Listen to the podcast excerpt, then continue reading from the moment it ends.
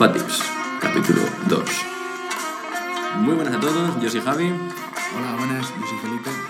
Y hoy, eh, bueno, vamos a empezar hablando sobre la mentalidad que hay que tener para perder grasa. Y es que no puedes esperar perder una barbaridad en poco tiempo porque hay una serie de factores que van a hacer que vayas más despacio de lo que piensas y si no eres consciente de esto te puedes llegar a frustrar y eh, seguramente abandones como le pasa a la mayoría de las personas. Entonces, ¿Qué factores hacen que haya gente que pierda más y más, deprisa eh, eh, que, otras personas?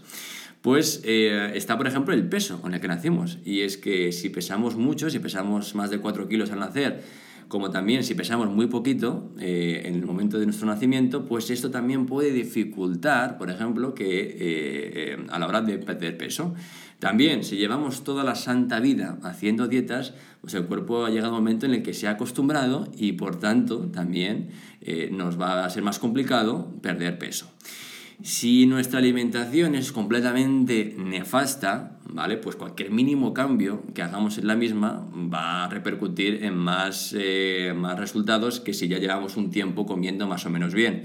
El ejercicio físico también es muy importante, pero ya no solo en general, sino también el tipo de ejercicio físico que hagamos, y es que no vale o no es suficiente con estar 57 horas en la bici elíptica, también hay que entrenar fuerza. Entrenar fuerza no significa levantar 88 kilos en sentadilla, ni en press banca, ni nada de eso, significa levantar un poco de peso. Eso también nos va a hacer trabajar la masa muscular.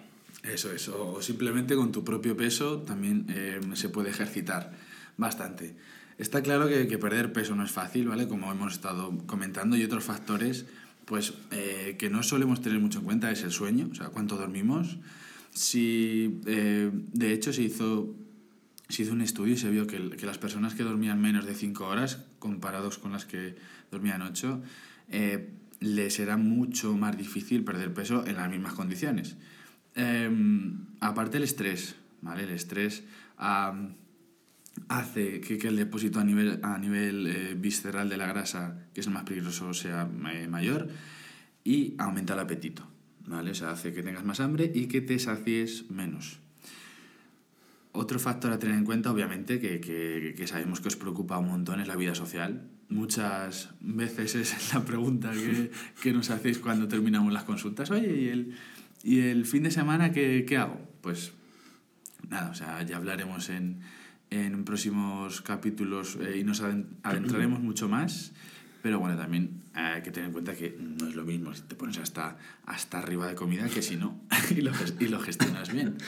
Y por último, eh, bueno, pues el hambre emocional y, y todo, toda serie de picoteos, eh, pues también afecta un montón, ¿vale? Hablaremos en los siguientes episodios también y nos centraremos mucho más en cómo podemos gestionar este tipo de hambre. Claro. Entonces, creo que hemos dejado claro que hay bastantes factores que hacen que, eh, bueno, que pueden explicar por qué la gente pierde más o menos rápido. No es simplemente el hecho de el ejercicio y la alimentación, que evidentemente también es. Y luego, eh, perder peso o, la pérdida de peso no es, no, nunca va a ser una pérdida lineal, ¿vale? siempre en consulta, ¿no? Eh, somos muy basculocentristas, entonces todo nuestro progreso lo medimos en, bueno, qué es lo que dice hoy la báscula. Y siempre tenemos la expectativa, ¿no? o la idea irrealista de que siempre, independientemente de lo que de lo que hayamos perdido, de lo que hayamos hecho, el peso de hoy tiene que ser por lo menos un poquito inferior al peso de ayer. Y eso, amigos y amigas, os va a llevar a frustraros y a abandonar. ¿Por qué? Porque, pues evidentemente habrá momentos en el año en el que simplemente mantenerse ya será un motivo de daros un gran abrazo. Por ejemplo, simplemente el 24, entre el 24 de diciembre y el 7 de enero, el mantener el peso más o menos estable, eso ya es, vamos, para haceros un monumento en la plaza de vuestro pueblo. Una estatua, para haceros, para haceros una estatua. Pero luego es que hay ciertos factores fisiológicos, como por ejemplo, pues ciclo menstrual, haber eh, ingerido más o menos sal, eh, haber ido o no haber ido eh, al baño, haber comido más o menos en carbohidratos, retener más o menos líquido, toda esa serie de cosas hace que el peso fluctúe, que pueda incluso aumentar sin necesidad de haber hecho nada mal, ¿vale? No, Javi, es que yo he pesado el pollo 100 gramos tal y es que no entiendo por qué. Bueno, por eso, ¿no? No nos frustremos solamente, no nos enfoquemos solamente por ver el peso, porque insistimos que es un marcador más. Pero hay otros que también nos deberíamos fijar, ¿no? Hay otros medidores de éxito, aparte del peso, como deberían ser. Oye, pues aparte del peso, me mm, noto más deshinchado, mm, voy mejor al baño, noto menos dolor en las rodillas, eh, bueno, me estoy cuidando y eh, estoy pasando hambre, o es una cosa razonable. Eh, estoy saliendo a comer fuera y puedo gestionarme más o menos bien, ¿sabes? O sea, puedo encontrar el punto intermedio entre comerme el brownie entero y comerme dos, dos cucharadas. Toda esa serie de cosas también tienen mucho que decir en que luego el peso se pueda mantener a largo plazo. Porque sí, amigos y amigas, queremos perder, pero también queremos mantener esto a largo plazo. Eso es, que también sabemos que, que el mantenimiento de peso suele preocuparos eh, bastante, bueno, preocuparnos a nosotros, porque obviamente también eh, queremos tener un peso pues, eh, correcto dentro de lo que cabe, saludable, y, y, estar a gusto con él. Aparte de, o sea, lo que hemos hablado antes de, de, del peso y que tampoco hay que centrarnos mucho en él, Em, hay una, bueno, una, eh, un bucle eh, que, que, me gusta, eh, o nos gusta llamar el bucle de la báscula.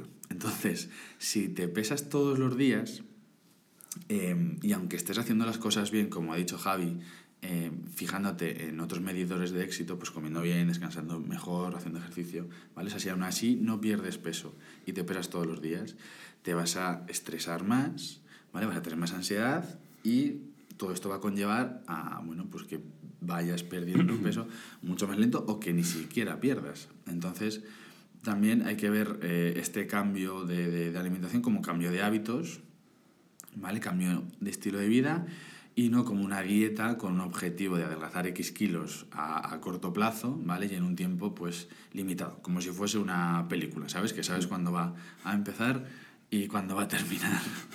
Entonces el objetivo debería ser, eh, bueno, pues eh, obviamente aparte de, de, de, la estética, que me parece bien, o sea, no es un objetivo que también es... es Razonable, sí, y es lógico. Eso es, la salud.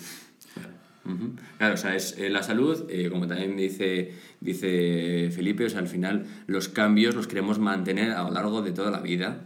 No podemos eh, pensar o mentalizarnos que esto va a ser como una carrera de 100 metros lisos, donde, bueno, pues yo me esfuerzo mucho una semana y me reviento a lo que sea. No, esto hay que mantenerlo durante un tiempo, hay que ser consistente, entonces esto es más que nada, esto es más un maratón que una carrera de 100 metros lisos, entonces el esfuerzo tiene que ser sos sostenible, ¿no?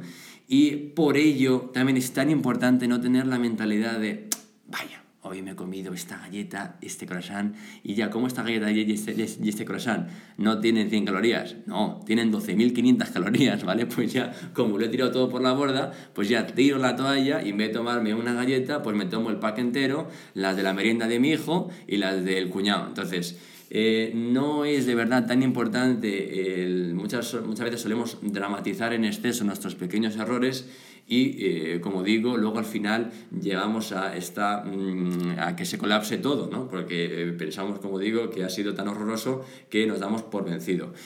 Es muy importante por todos los factores que hemos dicho con anterioridad que nos comparemos, si nos queremos comparar con nosotros mismos. Y aquí vamos a sacar un ejemplo que me encanta, porque al final Rafael Nadal pues es un grandísimo deportista eh, y bueno, pues yo estoy enamorado de él. Entonces, al final esta, esta persona, siempre en las entrevistas, siempre no hay entrevista en la que no le pregunten ¿no? por Federer, porque está a punto de superarle, porque no. Y él siempre dice lo mismo, al final se compara consigo mismo. Y es ahí la clave, amigos. Si queremos mejorar cualquier aspecto de nuestra vida, nos tenemos que comparar con nosotros mismos, si no, nos frustraremos, ¿no? Y, bueno, al final también tenemos que recalcar que hay dos caminos o dos formas de perder peso.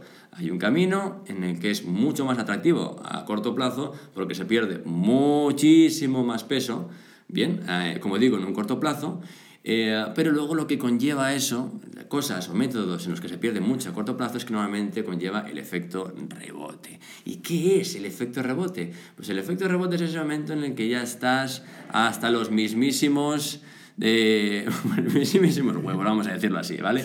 En el que ya evidentemente no puedes mantener más esto, ¿no? Porque dices, es que ya llevo X meses, X semanas con esto y ya no puedo mantener más. Entonces, cuando ya estás en esa situación, lo que sucede es que vuelves a los hábitos del principio y encima con más ansiedad. Por tanto, no es que recuperes el peso, no, eso sería gracioso, pero hasta cierto punto. Lo recuperas más el IVA, más el 21%. Entonces, esto, esto lo que explica es porque hay ciertas personas que están toda la santa vida con dietas y su peso no hace más que subir, ¿no? Porque nos lo encontramos todos los días en consulta, ¿verdad, Felipe? Eso es, eso es, la, la mentalidad de todo o nada, de o me pongo al 100% a hacer la dieta súper estricta y, y, la termino pues cuando eh, tengo pensado y luego vuelvo a lo anterior, o no hago nada.